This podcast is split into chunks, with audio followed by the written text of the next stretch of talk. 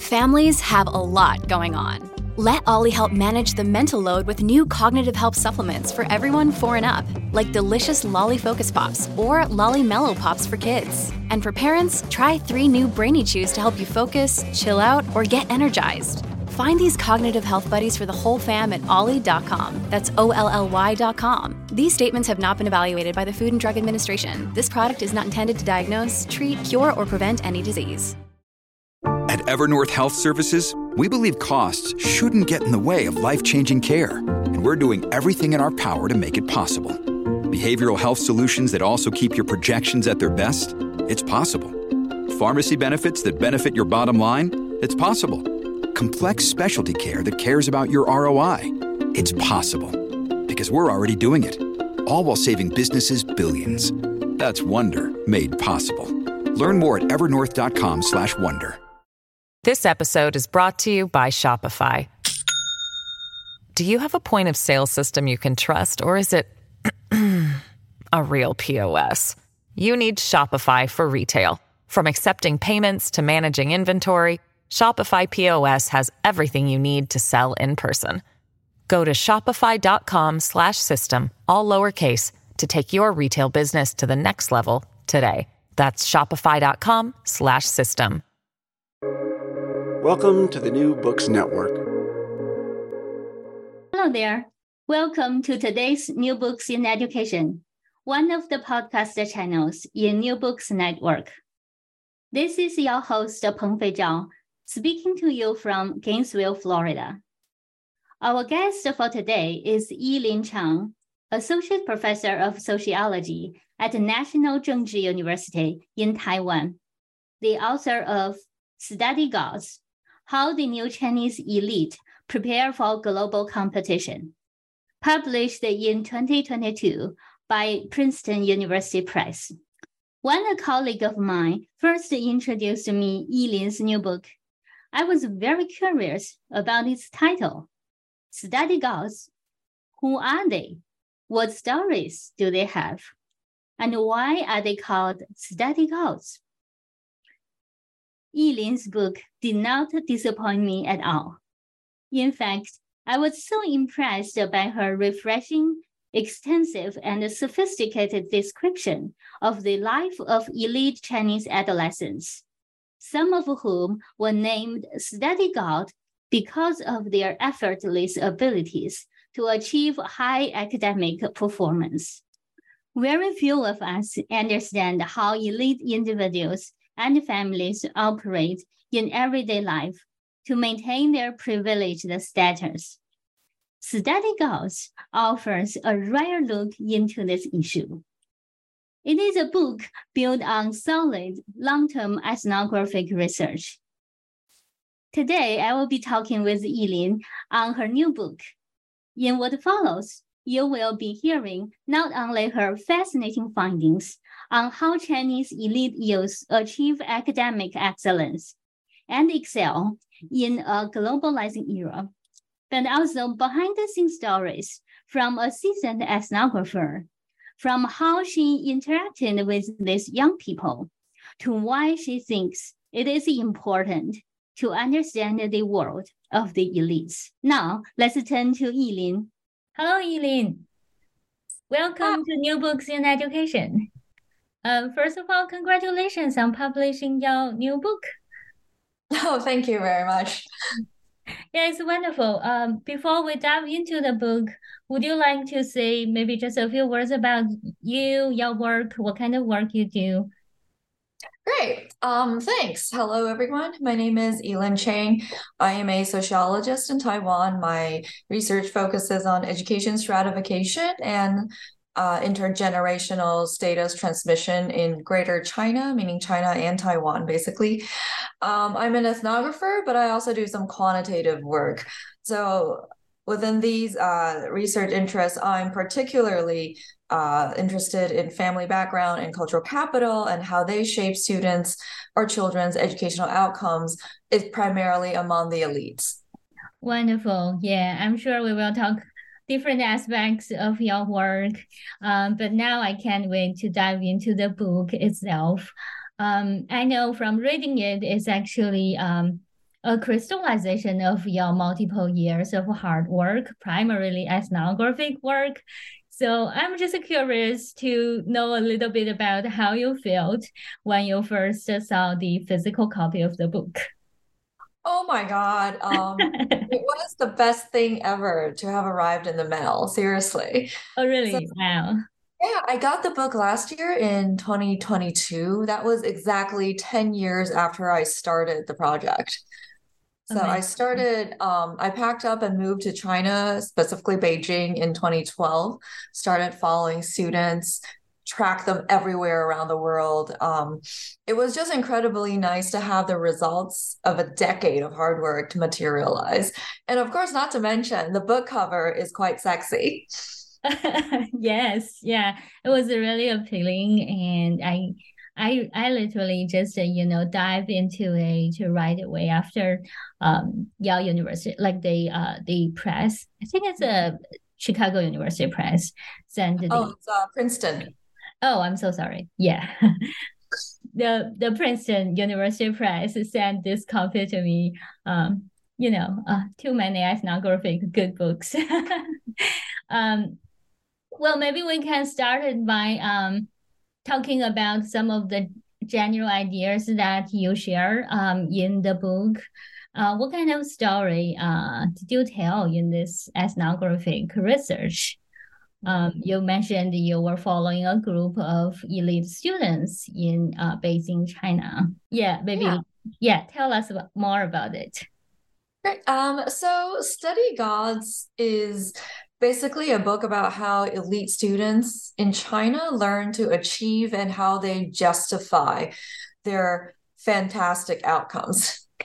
Um, I primarily use ethnography or eight years of follow up and also I think over a hundred interviews. I stopped counting after a hundred. Um, this book shows that Chinese youth learn important lessons during their preparation for college. Um, in their that that will later on help their pursuit of elite status. So the three most important lessons are first of all they need to understand the status systems. So they need to recognize and acquire the characteristics that each status system values, and they need to avoid the characteristics that are not valued. Um, and then, secondly, they need to have status based behaviors, meaning that um, their daily interactions with peers, teachers, parents, basically everyone around them is guided by these uh, expectations and performances that are all surrounding status in school. And lastly, with the help of their resourceful parents, they need to learn how to use and uh, manipulate external assistance to face potential obstacles and failures, meaning that they really need to have backup plans at all times. And so, um, in the follow up, also in the book, I look at how these students hone these skills um, wherever they go as they head to colleges and careers around the world, um, and how these uh, these these lessons have helped foster their relationships with colleagues, supervisors, and of course their parents over the years. Well, interesting. So, what are like who are these um youth, these adolescents? How did you get to know them, and how did you meet them? Can you say a little bit more about them? Yeah, sure. Um, I can't tell you exactly who they are, of course. Oh, of course, yes. Students through um, introduction of family friends into uh, top high schools in Beijing.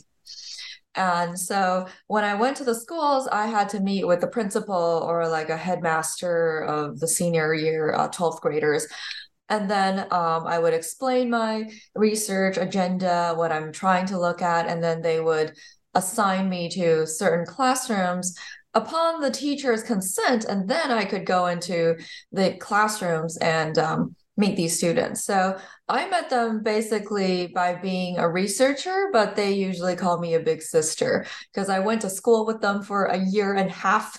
Um, I met them in the mornings and stayed up all night with them. Um, we went to lunch, we shared meals, um, we talked about exams, we talked about basically everything in life. Uh, that was very intensive fieldwork during those days. Wow, indeed. So you also mentioned the importance of status. I wonder if you could unpack that a little bit more. What kind of statuses in their life, for example, or um, if they move up from you know high school to college, and then if they left their um, college, uh, move to a work setting, what does that mean to navigate these different types of statuses, status systems? Wow, this is a really good question. It's also a big one. So, oh, sure. I, I, think there are status systems everywhere. Just um, and in every system, there are people who have who occupy the top notch, the top group, and there are people who are not among the top group. So elite really is meaning uh, people who are perhaps top 10%, top 5%, or even top 1% in any uh, society or in any social group. The elites in my study or in study gods is the high social economic status students, meaning that they come from very wealthy families. Um, so I primarily use a social economic definition of the elite. Um, these students are elite because they have wealthy parents who have top 5% income in all China. Um, and then they later on, after they go to work, since some are working now, um, they also have very high income themselves. Most of them working in the US or UK have top 10% income by the age of 24. Those who are married have a combined family or household income that puts them in the top 1% in the American income bracket.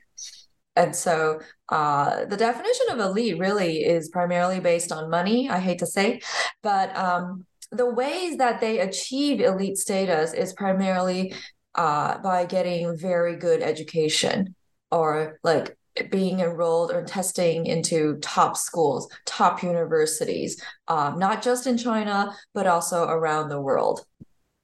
And that's why this ethnographic work is primarily based in schools. Yes, because education is usually a very good way for the elites to maintain status, justify their status outcomes.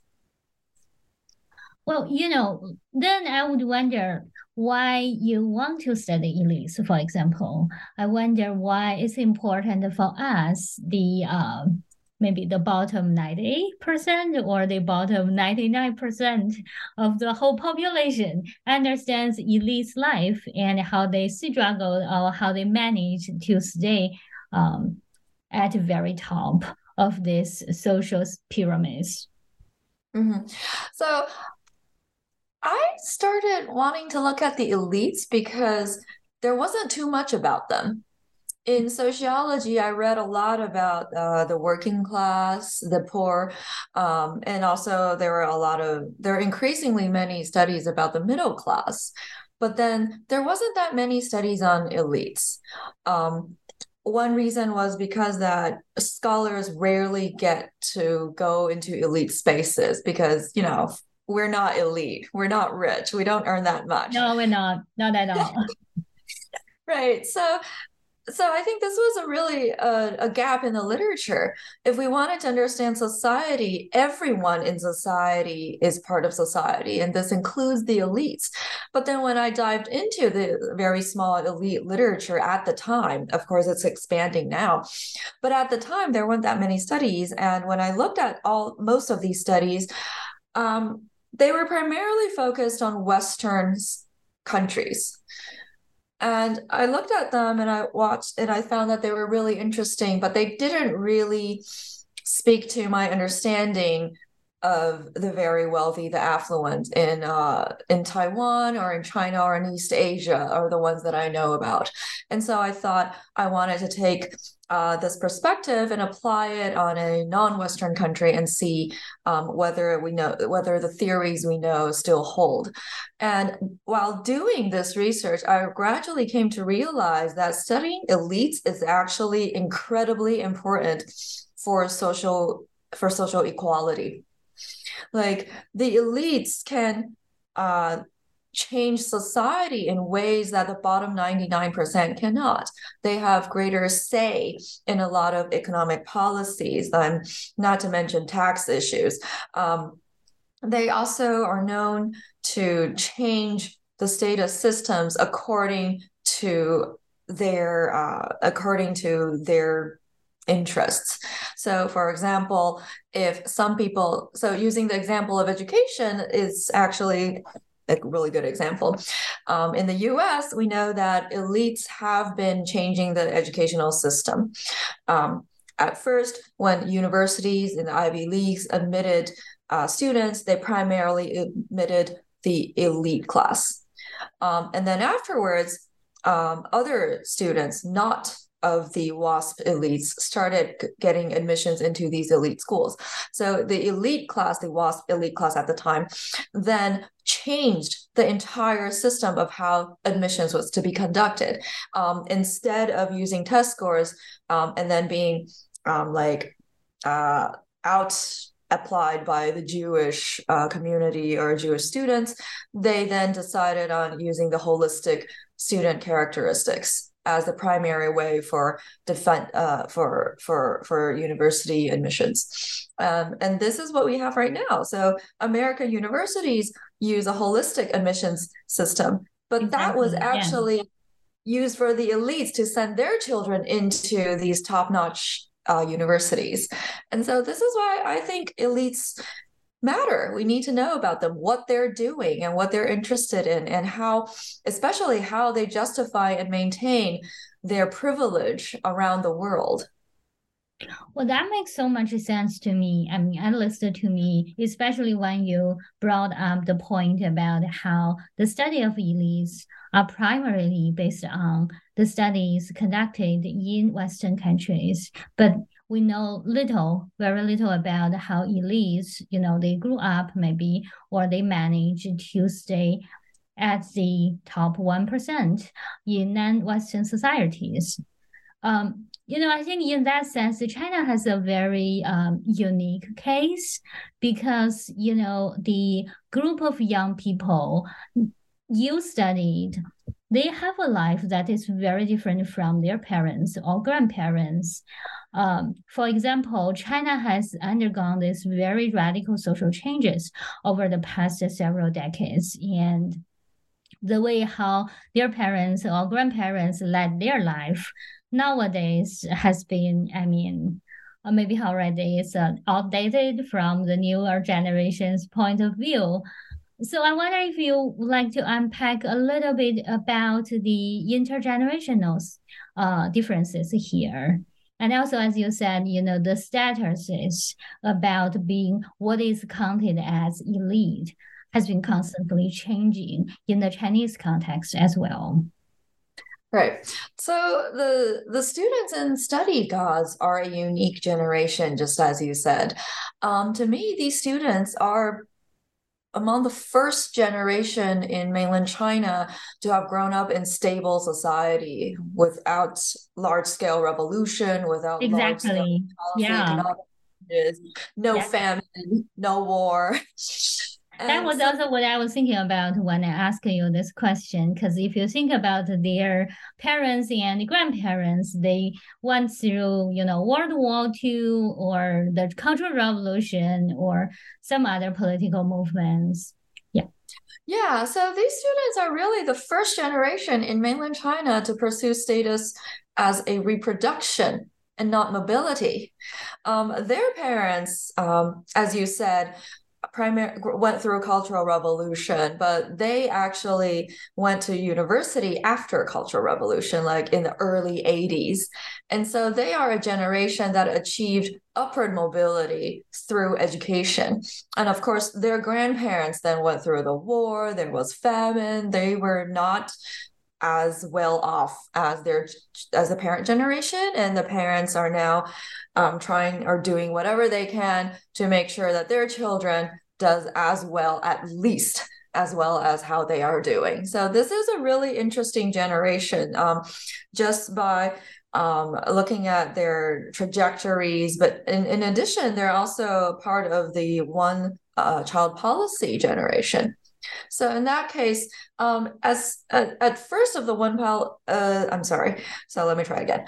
Um, as part of the one child policy, urban girls and boys sort of have achieved equivalent status because parents could no longer choose the gender of the child, and so these children are already in are born in the 90s so their parents have only one child to invest in, and that is them. And so it's really interesting to see how these parents, who themselves were upwardly mobile, are doing whatever they can to um, pass down the privileges that they worked so hard for um, to the ch- children's generation. Well, that's that's very interesting because like that's also what I've been seeing. Um, well, I don't know if you have um, noticed that, but my own study uh, is about the older generation. It's about the generation who achieved the upward mobility. And then we are seeing how their children were doing right now. So mm-hmm. we we are like trying to depict this larger scale landscape uh, in terms of intergenerational differences, in terms of these societal social statuses system. Um, I found what is appealing about the book is this back and forth actually between the macro level analysis about the you know all of these systems and then the very interpersonal level accounts of their peer relationship their interactions at schools. Uh, I wonder if you could say a little bit more about that in terms maybe we can start from the peer relationship because the idea of study gods is actually from how they call their peers if they are superior, right? Yes. I should probably define study gods. so the definition of a study god, which is the literal translation of 学神, yes. is that these students are very high achieving, they get incredibly high test scores, but they don't seem to be working very hard. Yes. So these are considered like the geniuses of of the cohort or of the school, and students kind of worship them. Um, so in peer interactions, we see that. Um, let me give you an example. Um, uh, the the most example the, the example I like most is Claire. Claire is a study god. She is very very high performing. She um, doesn't really study that much. She had time to have a boyfriend. Um, she could do other things. Um, she was interested in a lot of things, but primarily she was the top performing student in the school. So people adored and worshiped Claire. They memorized her SAT score and her entire college application list. They knew what Claire was up to um, at what times. Um, they would not bother her if she showed any signs of distress. Basically, Claire was the star of the school. Um, and in contrast to her was her classmate Brandon, who people also liked, but Brandon was not top performing. He was thus not a study god. Um, on the other hand, it's interesting to see that Brandon is more like a well like a well-rounded person that American universities claim to like. Brandon is an athlete. He plays basketball very well. He is also a violin soloist who has performed in school concerts. Um, he is also a genuinely helpful classmate. He um, helps his friends or his classmates with homework whenever he can in the subjects that he is good in. But then taken together, his test scores were never up there. And so, even though people liked Brandon, he was not a study god, he was not worshiped. They didn't really care that much about what he did. They definitely did not follow him. They would never um, turn around to look at him if he passed through the hallways, but they would do so for Claire. And so, this is not because Brandon is bad or anything. It's just that in my stu- in my analysis, I find that this is primarily because Claire possessed the most important attribute in the status system, which was test scores. while Brandon did not. And so, even with all the other characteristics that make him a wonderful friend, a nice person, he will not have high status because he did not possess that one important thing, and that was test scores The students also came up with different names for, um, you know, non-study gods uh, students. Like they have another um, name is called 学学霸, right? 学渣. Yes. Yeah. Yeah. So yeah. I'm trying to bring up some of those terms that you introduced in the book.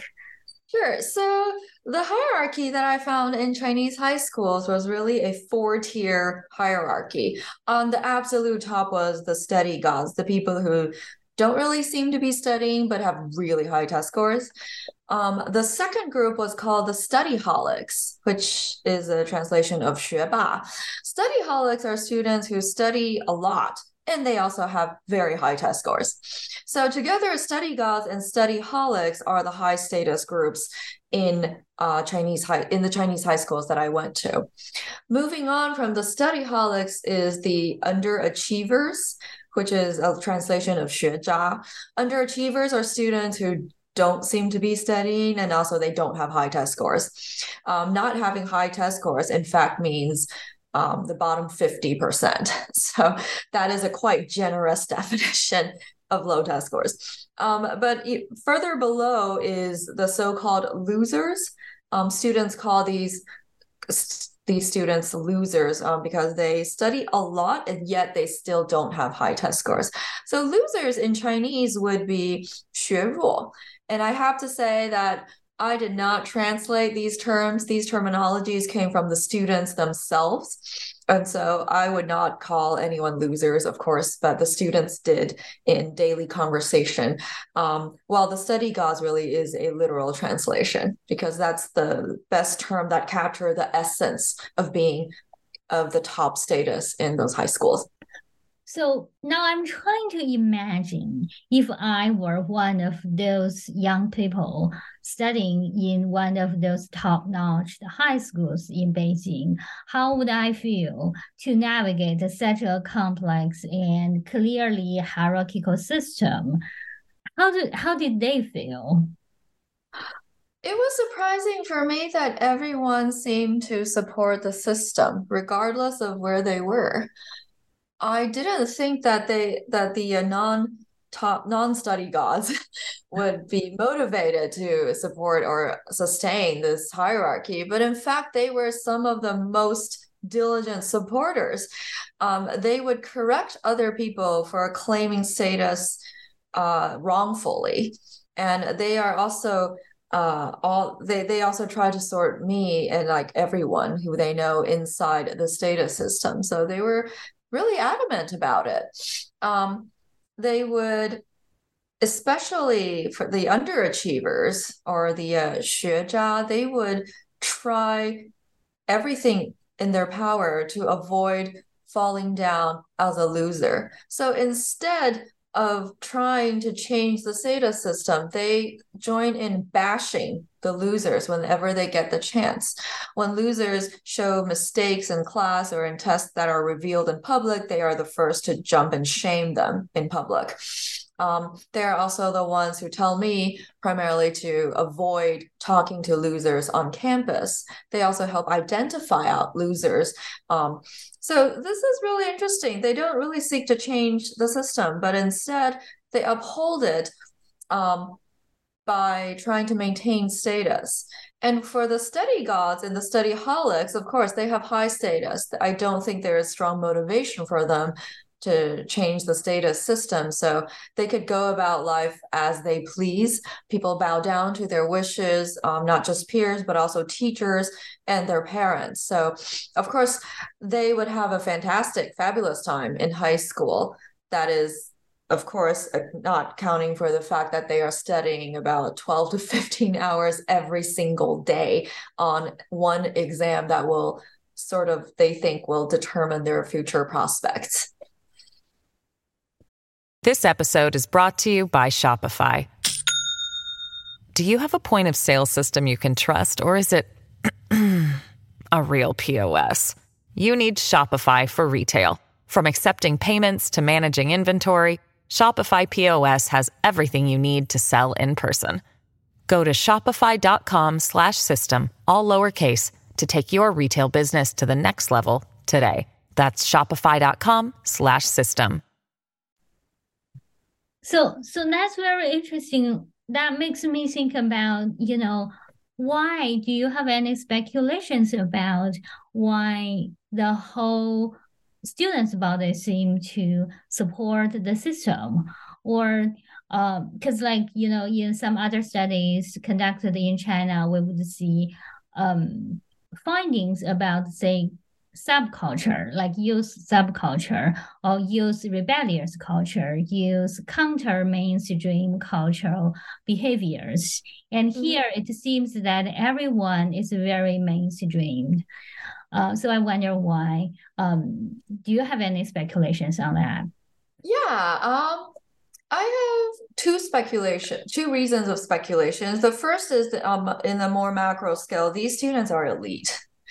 Yeah, so I was thinking about this as well. Yeah. It is within their interest to follow the um the the current norm in society the hierarchies that they themselves their parents generation have sustained so for so in general they would probably have not that much motivation to um, change things to to their so-called benefits because in the grand scheme of things things are of their benefits. And then when we zoom in into the schools I don't think they could have changed even if they wanted to, because they are not the top status in school. They don't have that much power. They are still under the uh, sup, uh, the the supervision of stu- of, of teachers. They still need to um, do as told most of the time. They need to prepare for the exam. They can't be frightening violent to other people, um, or there will be consequences. Um, and when the entire school system and everything inside the campus is structured around test and test scores, more specifically, I think um, taken together, they decide to follow the rules by upholding status, knowing that in the future, other people will also uphold the status for them as they um, still get the chance to fight for elite status. After all, all of these students are in top schools. They are all top performing. The lowest performers still go into very good universities. Wow, very impressive. Now I wonder what about those teachers? If there are clearly hierarchies and different statuses among students, how teachers how do teachers support students from different statuses, for example, or would the students from a lower status receive enough support from teachers? Yeah, that's a really good question. So, um, the first thing I have to mention is that teachers don't have ne- teachers have never acknowledged the student hierarchy. Yeah, they don't call any student study gods or anything. They don't use those terminologies at all. Um, but their interactions are systematically different between the study gods, study holics versus the um, underachievers and losers. So teachers, they have incentive to uphold um, the high performers as much as possible because there's performance pay. So um, I think it could be the number of students that go into a top university or the proportion of students in a classroom that go to a top university. But either way, performance pay could go as high as to more than their annual income, depending on the results. Wow. And so there is a very clear motivation that drives teachers to let the high performers stay as high performing as possible. And by doing this, if the high performers demand things, then they will usually bow down to that because it is in both of their interests to let them stay high performing. With regard to the low performers or the not so high performers, teachers, of course, as educators, they seem to be trying to support them in any ways possible. However, um, things don't really work out the way that they plan. For example, teachers could pay special attention to the low achievers. They could um, ask them more questions in class, make sure they're following um, and pay more attention to their incorrect test answers, trying to correct the problem and let them do better in the future tests. But for the low performers, this creates tremendous stress. And this kind of is often turned into public shaming events by the other higher performers. And so teachers with all their good intentions are turned into um, I wouldn't say minions because they're really important, but they turn into pe- other adults who sustain this really unequal status systems through these peer interactions and classroom interactions. Of course, then some teachers might say that, oh, in that case, they should probably secretly help out the uh, underachiever and losers. And some have. Um, in one rare case one teacher uh, helped out a underachiever to apply for a certain grant or fellowship. Um, um, but of course the student didn't get it but the student was in tears whenever um, he thought about the teacher being willing to help him in such a way. And so that actually had a really good impact on him. He later studied really hard and achieve, improved his test scores, moved up from the underachiever to the study holics, and then went to a very good, uh, one of the top Chinese universities. Um, so, but this is asking for a lot from the teachers to secretly or subtly help the underachiever and losers. Um, and of course, as educators, no teachers would say they'll just let the losers or underachievers fail. That's just not possible. Um, but unfortunately, sometimes when they decide that it's out of their hands or they are no longer able to help because these teenagers sometimes do have a very strong drive to go about the, on their own ways um, in the unlikely event, although there are a few of them, um, then the teachers are forced to let go and let the students decide on their own what they want to do. Sometimes this doesn't have a very good uh, outcome. The students, one student was very headstrong. He decided on what he was, what schools he was going to apply for. His test scores, however, were never there. So in the end, he didn't get into any university. And this was a top high school where usually the matriculation to university rates were at were, were basically 100%. Um, I asked this teacher, why did he let this happen? Because the teacher knew what the student was doing. He knew that the college applications was problematic. And the teachers flat the teacher basically he flatly blamed it on the student. He said that he's been trying to tell the student that his test scores weren't there, but the student never listened, um, implying that the student was headstrong. And that um, it also sort of confirmed that the teacher didn't do much on trying to change the student's course. But not because he didn't want to, but because it was immensely difficult and he could not. Oh, it sounds very complex here, the relationship and, you know, not every good intention may lead to the best result mm-hmm. in reality. Mm-hmm. Yeah. Then what about those parents? Because like in your book, it feels like the parents play an important role, very important role in shaping their children's future. And sometimes, you know, I can't help but wondering, are they all helicopter parents? That's a really interesting thought. Um, the parents I found um, were all very devoted to their kids. Of course, just like the teachers, they never use these terminologies. They don't recognize a hierarchy because they don't really set foot in the campus anyway. But also, in my observations, their interaction with their children also depended on test scores. And so um, of course, all of the parents want their children to do as good as well as possible on the exam or even in their applications to American universities. In doing that, just like the teachers, they have motivation to sustain the high performers. The high performers could ask for their parents' credit cards to go for online to make online purchases with no parental supervision, and that was fine.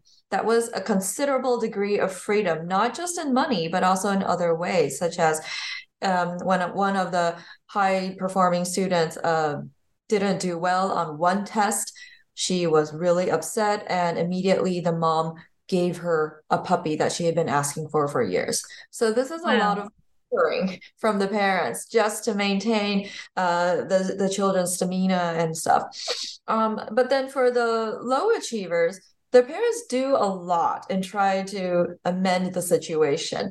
They would try to help raise their children's test scores, such as by confiscating their phones, um, demanding them to go to certain uh, certain tutoring um, for for SATs or other stuff, or that they have to be constantly under the parental watch on weekends. They need to be studying, right? And so this actually is the opposite of experiencing freedom. And so, of course, just like the teachers, the parents have the best uh, intention in mind. They are all, of course, thinking the best for their children, but not all of their uh, performances uh, were interpreted as kindly by the children. Um, and so, just as you said, we see helicopter parents there. These are the very hands-on parents, but then in among these elite students, mostly they are the parents of uh, low performers because the high performers parents would just let go and let live and their children are doing very well yeah. So that's kind of like an interesting uh, small finding, like the tiger mother phenomenon. That is also not very prevalent among the elite because the requirement for a mother to emerge as a tiger mother or even a tiger father it has the premise that the student doesn't do really well in school and so this is i think this adds a little more um, nuance into the, the to the general finding of helicopter parenting or tiger mothering. Indeed, and also says interesting dialogue with, you know, the popular discourse maybe here in the United States about about uh, Asian parenting, for example, this idea of like Asian moms or Asian parents involved in intensive tiger mothering or tiger parenting. So that's mm-hmm. very interesting a very interesting finding indeed.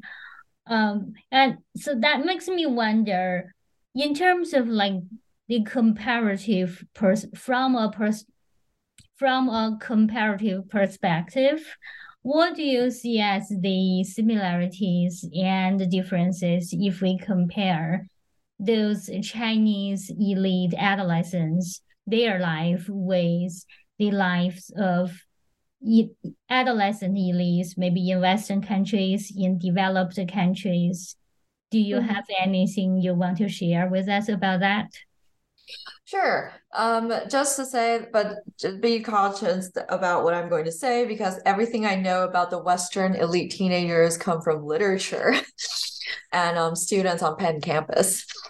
So I think that their lives are definitely very different. Um, in America, at least, because of all the well-rounded, um, the, the emphasis on well-roundedness, students could do a lot of things. Um, they could demonstrate talent in multiple areas, but also their life is very busy with multiple with uh, juggling multiple activities. They need to do sports. They also need to participate in academics. They also need to do other arts and music. Um, and so it's a lot of things that they need to do, and they only need to succeed in at least one. And so this is a sort of pressure for them. They're like busybodies going around in all sorts of directions, um, trying to figure out which one is the best for them and w- in which area they they do best. Life in China is very different from that. There is one singular focus, which is the test scores. If uh, students are going to a Chinese university, then it is the Gaokao test scores. If they're going to an American university, they focus on the SAT. Um, and if not the SAT currently, I'm suspecting that they would focus on their GPA. Um, they believe that this sing uh, they, they, they believe that this single criterion is the most important thing to getting into university and then from there on building a rosy future so with a single focus and versus the multiple focus, their lifestyles would be very different. Um, Chinese students learn to focus and concentrate on one thing since young, and they have the ability to concentrate on that one boring thing that sometimes they dislike, yet they have the power, the willpower to go through all of that hurdle just for even if they immensely dislike their lifestyle. But then on the other hand, they are only prepared for that one thing. These students have learned piano, violin, and other sports activities or art um, before they were in high school, but they, all of them actually gave it up because they needed to focus on test scores. So that is also a lost opportunity. Like students could have been uh, multidimensional. They could have developed well-rounded personalities, but instead um, they focused on one thing. Of course, there's pros and cons for each. Like uh, multidimensional talents versus the ability to strive through difficulty over long periods of time. I'm not sure which one is good, which one is bad, but it does create very different groups of teenagers. And it's interesting to see that how these teenagers will come into um, the same campus in the future or the same workplace and how they will compete against each other um, or, you know as adults.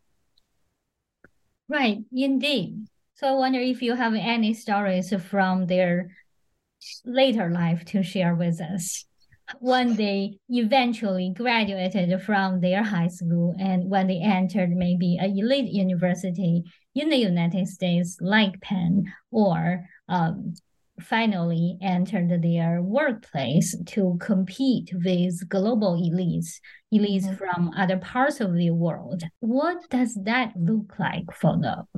Yeah, that is also uh, part of my interest um, in, in, in doing the multi-year follow-up with these students. So when they went to universities, it was really interesting.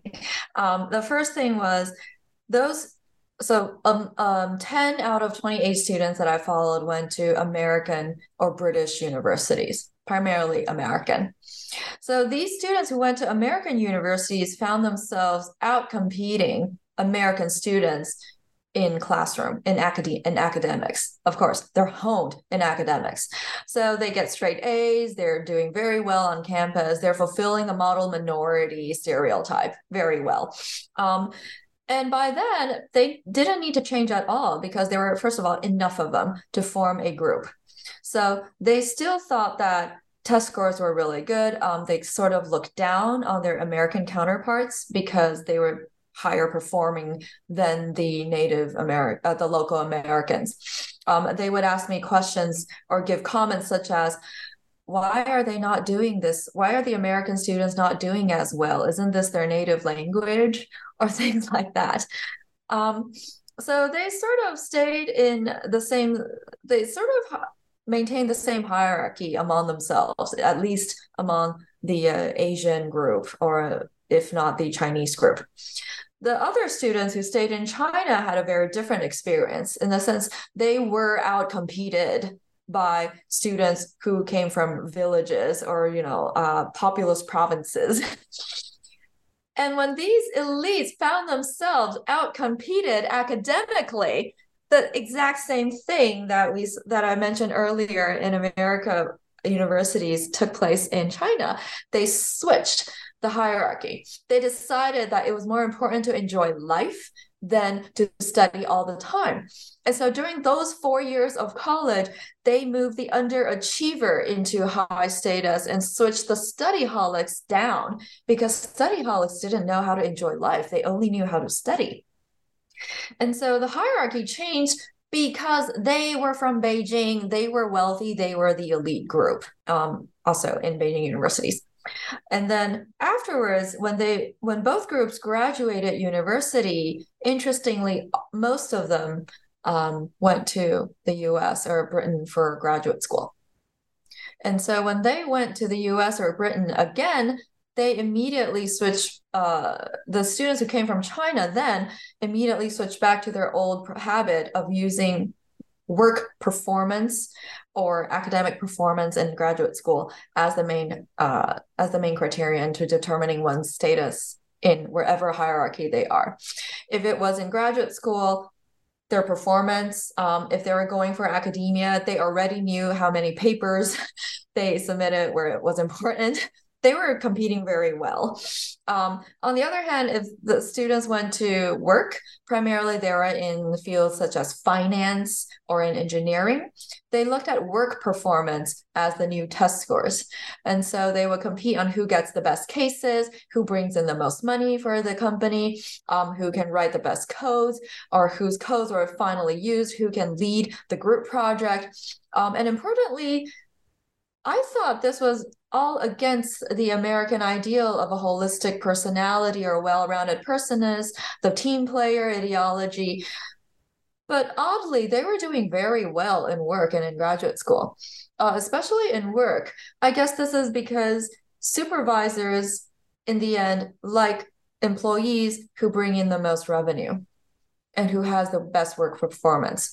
And these students, because there's again a lot of them, there's a sufficient number of them, um, they could team up and do group work. And that also creates a great, wonderful group dynamics because they're all competing with each other, but in a friendly way and building each other up. And so they are competing very well in in work and in, in workplaces against other nationals in the states. My fear, however, is that um, at around mid career, they might not do as well because they might be very well very good employees bringing in revenues um, taking on good cases um, bringing in customers. But then at the mid level um, when they become supervisors it's not just about that kind of work performance. It requires a lot of other characteristics um, team teamwork leadership and the well-rounded personality might play a more important role. But um, again, these students are just 25, 26 at the moment. So they're not there yet. So their future really, uh, what happens to their future really awaits. Um, and I would be really interested in following them.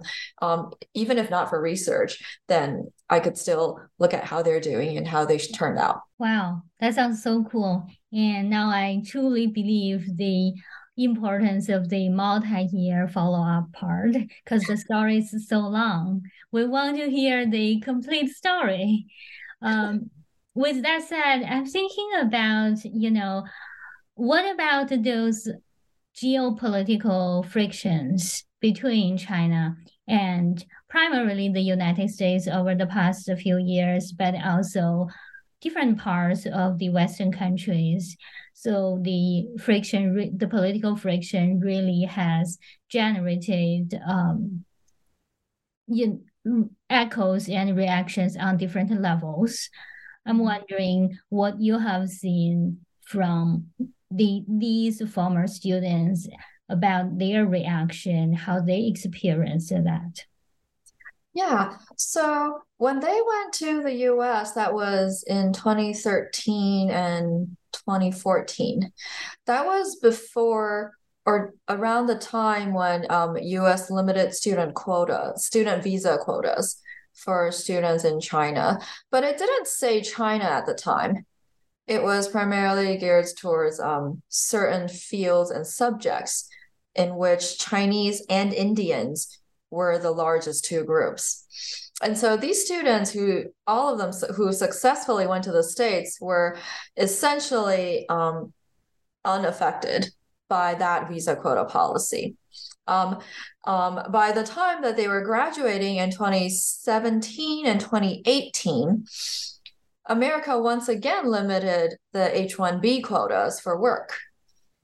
And so these students some of them narrowly escaped the um, decrease in quotas in, in, visa quotas others were not that uh, lucky those who are not that lucky then went to um, like uh, Columbia or New York University or Cornell, places like the or Harvard and MIT for a master's program. Um, they thought that they would avoid the visa squeeze and maybe things will get better after two years or a year or so. Um, and with a master's masters, they might be, you know, more competitive on the labor market. Unfortunately, these students who went to the master's programs graduated in 2020 or 2021 during the pandemic. Yes, the So pandemic came. So these the macro forces in the world's trajectory were really against them. Um, all of them who went to master who went for master's programs in the US tried to stay in the US for work. Almost well, very few of them succeeded. Almost all of them had to return to China, um, at, not just because the schools were shut at the time, but also the like really high death rates. Um, and then also along with that, the visa quota never opened up either. And so a lot of these students were forced to return to China, while a few of them got um, um, got got got jobs, and even fewer of them decided to go to a PhD um, because they couldn't get a job. So a Um, PhD in China. uh, no, in the U.S. Oh, So okay. the goal was to stay in the U.S. If they couldn't, they would go for further education. Mm. Um, only very few who decided not to, uh, I'm sorry, only the very few did so, though. Um, most of the graduates at that cohort went back to China. Um, and when I followed them, when I in, not really interview, but I um, texted and messaged them or like Zoom them, um, most of them said that they still had plans to return to the US after the pandemic is over. Um, none of them are as satisfied as their uh, with their jobs currently, um, but they're really happy that they have a job right now. And so um, when I asked how they're going to return to the US, most of them said, well, they can apply directly for uh, transfers within the company, hopefully. Um, if the if there's no such option, then they will have to apply for a PhD in a good university in the US. So again, they're using education as a way to maintain status, but also to keep themselves in the loop for global elite competition through education. Wow, working a walking against the wind is hard. Even for elites, it's still hard. Yes, um, COVID was a real surprise for them and for almost all of us, I think, in the world. Yeah, sure. Yes. Well, now I sort of want to sh shift the gear a little bit as we have talked a lot about their stories. And now I wonder if you could share a little bit about your own reflection about your story wisdom. I wonder, for example, if a novice researcher who is also very interested in working with elites or elite adolescents, um, what kind of advice would you give them nowadays as you have finished the book and has maintained this long-term relationship? I don't know how you, would call it, if you would call it a friendship with your um, elite participants. Uh-huh. Um, so for research purposes, I would advise them to be prepared. Be prepared for the kinds of surprisingly uh, different interaction styles that elites have versus the non-elites. If the researcher is non-elite, then yes, they they, they really absolutely have to be prepared. Um, at first, when I encountered these elite students, I felt that they were incredibly entitled. They made comments on my appearance. Um, they felt free to give suggestions on how to improve my body image. um, they also uh, they also expected me to do a lot of things when they asked for. Of course, this is the high performers. Um, such as they expected that upon request, I would take them to movies. Upon request, I would buy them lunch or dinner at a restaurant of their decision. Um, and upon their request, I would help them get into the University of Pennsylvania because I was a graduate student there. Um, of course, this is incredible entitlement that basically um, had to be uh, adjusted for. Um, and of course, as a graduate student, I would never be able to help anyone get into my university. That's just not how the way things work. Um, so it's it's kind of surprising on multiple levels, on the academic level, on the uh, like a emotional level, and the psychological level. Um, studying elite young people requires a lot of self adjustments. But then I think um, the most important thing is to say stay interested and not be taken aback by all of these surprising um, entitlement or uh, unpleasant or certain unpleasant interactions. Like um, I was really interested in them, and I think they felt it. They felt that I was no threat. I was really just there to see how they were doing, and I think they appreciate it, especially uh, teenagers. They appreciate people um, putting them at the centerpiece of their of other people's lives, and for about eight to ten years, these students were the center of my life. I followed them around the world. I uh, visited them in every single break that I had. My summers and winters and every other uh, vacations were all spent trying to contact them. Um, I remembered everything that I could about them. And so I think they do appreciate that a lot. But then that, of course, is also based on the researchers' very high emotional um, devotion to studying uh, these elite young people. So overall, I think it's it's it has been a pleasant journey, and I think there really should be more people who follow uh, elite adolescents or teenagers around. Um, not if not just for research purposes, um, understanding how they are, understanding what they're like, I think is really important. Um, not just for a uh, broader understanding of how the world works, but also it helps us reflect on what we've done and what we could have done better um, if we were in that position. Wow, that's such a strong commitment to your own work and to your participants as well. Thank you so much, Yi-Lin, for sharing that with us. And now I come to almost at the end of my uh, chat with you. I would like to ask what you're working on right now. Are you working on some new projects, starting a new ethnography, or still working with this group of young people? I would have loved to follow them, but then um, I started working, so and and also COVID broke out. So um, that the Study Gods project has come to a full end. Um, but I am currently studying, starting another ethnography, ethnography on how elite universities in Taiwan choose their uh, new new uh, new students. So essentially, is a study about admissions.